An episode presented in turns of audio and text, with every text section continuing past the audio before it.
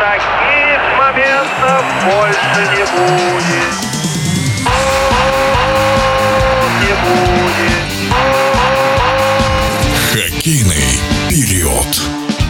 Нижегородская торпеда и главный тренер Игорь Ларионов продолжают сотрудничество. Контракт со специалистом продлен еще на три года. Профессор совершил революцию в континентальной хоккейной лиге, выбрав рискованный атакующий стиль и ставку на молодежь. Чего стоит только недавнее историческое безумие в Нижнем, когда местная торпеда и металлург из Магнитогорска забили на двоих 9 голов за период.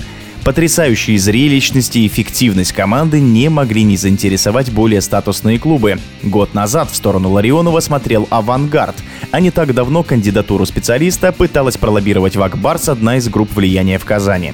Обозреватель «Спортэкспресс» Михаил Зислис уверен, что в Нижнем сработало золотое правило «не искать добра от добра».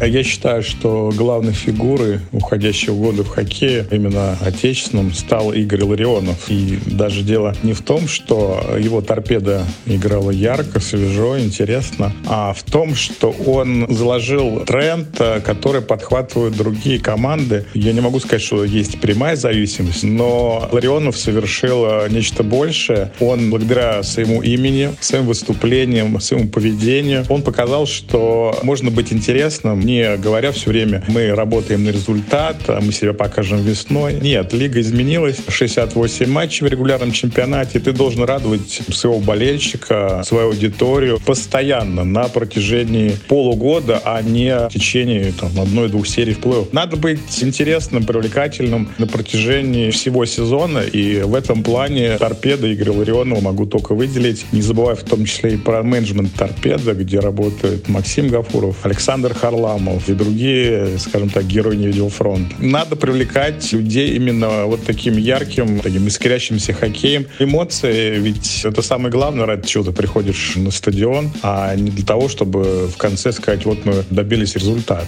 Добиваться результата надо красиво. Это уже требование времени, с этим ничего нельзя поделать. И, а я надеюсь, что такие команды будут не просто радовать на протяжении регулярного чемпионата, но и смогут побеждать. Продлением контракта с главным тренером и наличием привлекательной игровой философии нельзя построить команду, которая будет претендовать на серьезные результаты. Для того, чтобы «Торпеда» осталась не просто любимой командой у болельщиков, а стала одним из фаворитов континентальной хоккейной лиги, нужен принципиально иной бюджет.